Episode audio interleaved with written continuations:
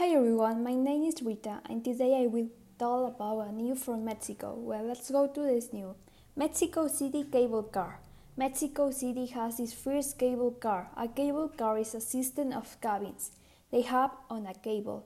People sit inside.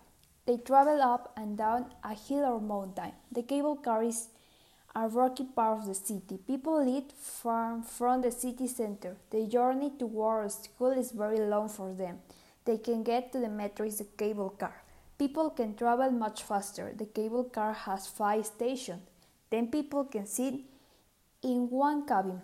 The cable car can carry about 96 people every day. People are very happy. The cable car changed their lights. That's all for this new. Now I'm going to talk about the difficult words of this new. Difficult words. Cabin is a small place where travelers stay or more from one place to another. Journey is a trip from one place to another, and metro is an underground train. Well, thank you for hearing me. See you soon, people.